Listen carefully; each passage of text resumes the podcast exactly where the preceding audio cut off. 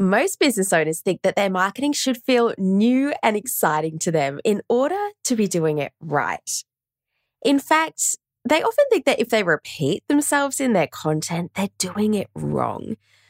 But when we market our business to suit our own personal needs of fun and newness and change, we forget about our audience and their needs of consistency and repetition of a message from a brand.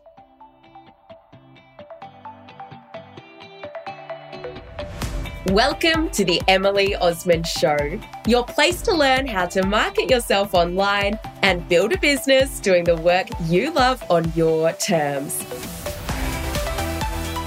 Listen in for simple, doable strategies mixed with mindset tips and candid conversations with other entrepreneurs, all designed to help you turn your ideas into reality and share your passions with the world. Now, let's get into the show. Welcome back to the show. In this week's episode, I'm talking about repetition in marketing and why it almost always guarantees success, but we resist it. Because the truth is, once is rarely enough to move the needle in marketing. But the problem is that sensationalism and get quick rich stories make the headlines and rank in the algorithms, like how this one email made me millions, or the exact direct message script that brought in $20,000, or my six figure launch. And because we hear these stories, we want them too. And we mistakenly think that one action should create big results.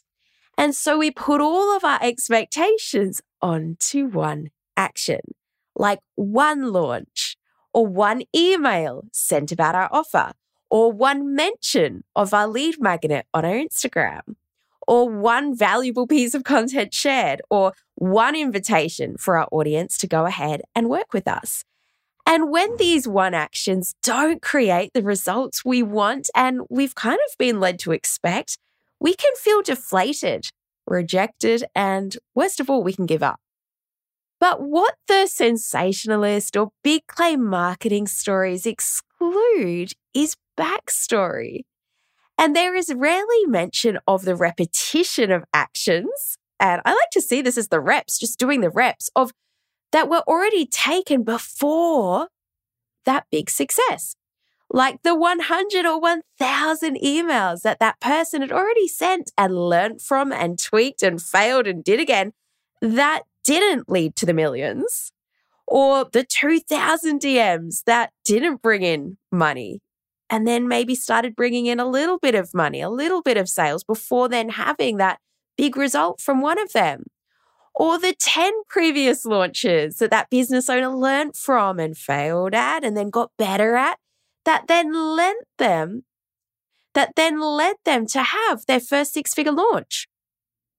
So let's look at a couple of examples here.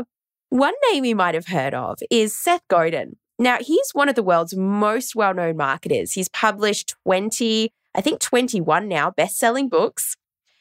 Now, Seth has written a daily blog post for, get ready, a decade. Oh my goodness. Now, one blog post probably wouldn't have really done much for Seth and his brand and his bottom line. A year worth of daily blog posts would have done more, but a decade of daily blog posts? Oh my goodness. There's a reason his name is now synonymous with marketing. And he's helped, if you look at his Udemy profile, more than 80,000 people through his courses on there. So pretty prolific. Now, another example of repetition at work is the Australian musician Tones and I. Now, according to her Wikipedia page, Tones and I started her YouTube channel under her name, Toni Watson, in 2009. And she was doing local gigs, performing at some festivals, and spent years busking. It wasn't until 10 years later, in 2019, after keeping going, doing it again and again and again, that Tones and I then uploaded her debut single, Johnny and I, Johnny Runaway, to Triple J's website Unearthed and that receives lots of acclaim.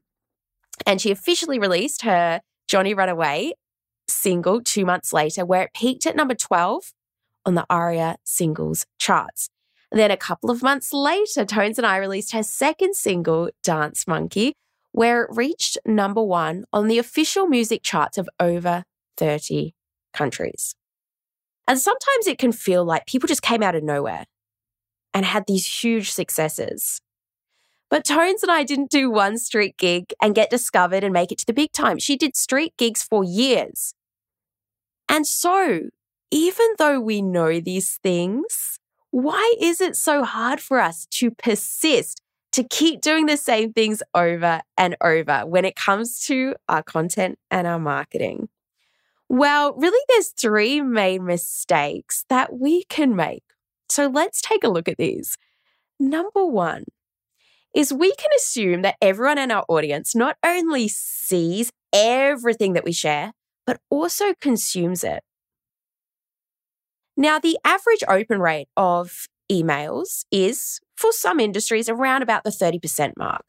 So that's one in three people in your audience that actually open up your email, and fewer are going to read it word for word or make it to the end of that email. Now, as small business owners and content creators, we can make the mistake of assuming that everyone in our audience takes in the full dose of all of the content we are creating. And to add to that, because we spend all this time and effort with our marketing, being so close to it, thinking about it, planning it, researching it, writing, recording, editing, by the time we publish that piece of content or promote our offer or whatever it might be, we can forget that our audience haven't been sitting by our side throughout that whole journey. They're just seeing that little dose that we've shared out there. And I've spoken with clients when they're in the middle of the launch and they're like, Emily, I've just been talking about this so much. I've been sharing it everywhere. And I go and look at their Instagram and they've done one post.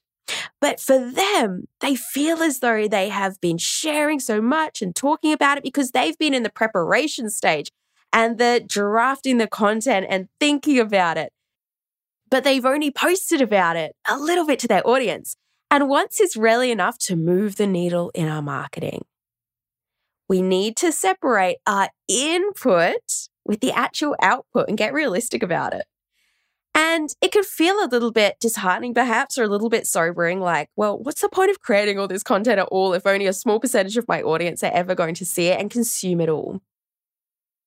But I like to ask what I think is a better question which is how often and how much of your content is your audience really seeing to delight them and encourage them and help them and let them know that you can and should be the person to help them.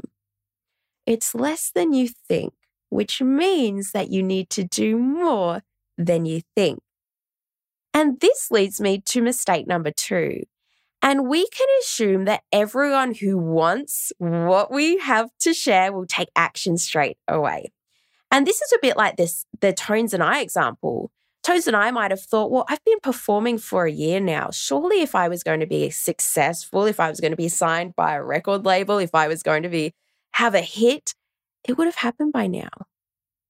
We can think that if our audience want it, then they would have bought it or downloaded it or contacted us by now.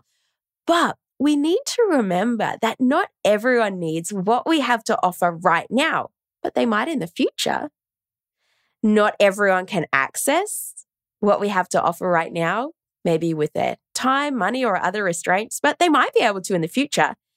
And also, not everyone is going to resonate with the way that we are sharing about our offer or our content right now, but they might in the future. I know that I have worked with people that I might have come across a few years prior, but just wasn't really what I needed, or maybe just wasn't resonating with where I was at my stage in life or business then. But then it was a few years later. And I've had members join the Modern Marketing Collective, and I always go and look, okay, like when did they come into my world? How long have they been on my email list? And one of our recent members joined. She's been on my email list for three years. Another one has said she's been listening to my podcast for two years. Now, if I had an expectation that one year was enough to do my podcast, or surely everyone on my email list would have purchased from me by now, then I wouldn't have had these fabulous business owners buying from me today. Now, because most of us are selling non essential items. I want you to think about the last non essential item you purchased. Like, let's take toilet paper and coffee. That is definitely an essential item, and groceries off, off the list there. But think about something that was more of a um, non essential that you purchased. Maybe a little treat for yourself. Maybe it was something you invested in for your business. How long had that company been on your radar? Maybe a few weeks, a few months, a few years.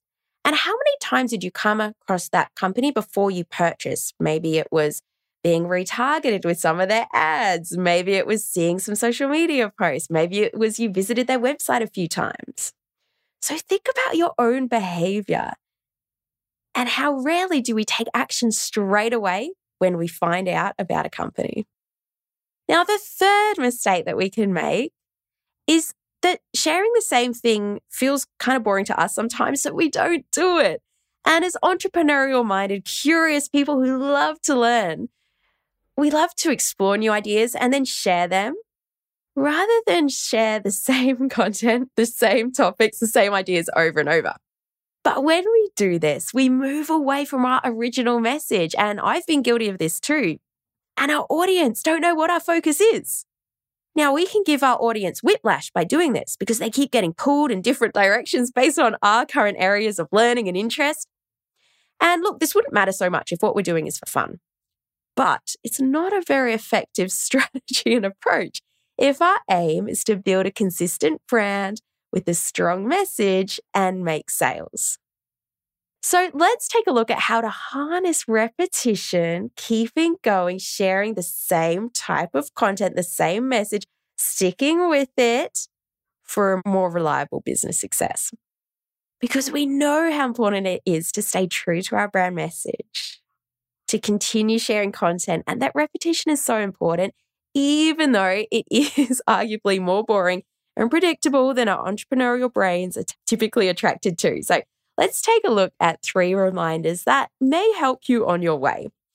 Number one, change the medium, not the message. So instead of changing up your content topics and changing direction, change up the way you share the content to keep it fresh for you if you need that. So you might play around between long form and short form content. Maybe you're going to do written content and video content. Maybe it's going to be to create carousel posts to feed your creativity. So stay true to your message, but you can change the medium up. Number two, here, another reminder is remind yourself of how many people there are in the world and how many potential clients there are out there that are yet to find you and your content. So put it in perspective. You have not saturated the market yet, which is sometimes what we think. We're like, oh my gosh, everyone's heard me say this before. In fact, you probably haven't even reached like 1% of your potential audience yet. So keep going, keep saying it. And number three, the third reminder is to play the long game. If you knew that some people in your audience needed a year or more to be in your sphere before working with you or buying from you, what would change? So, how will you now practice repetition in your own marketing? I would love to hear. Come and send me a message on Instagram at Emily Osmond.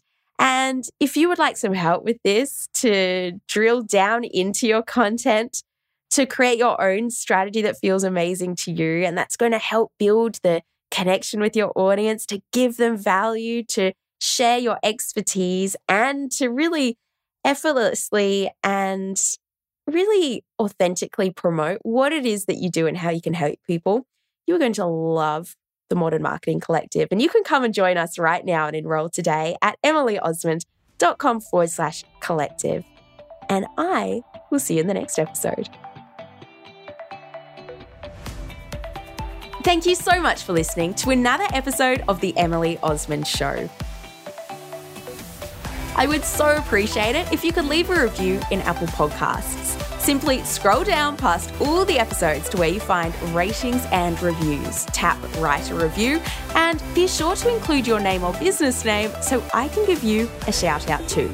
You'll find my latest resources at emilyosmond.com forward slash free.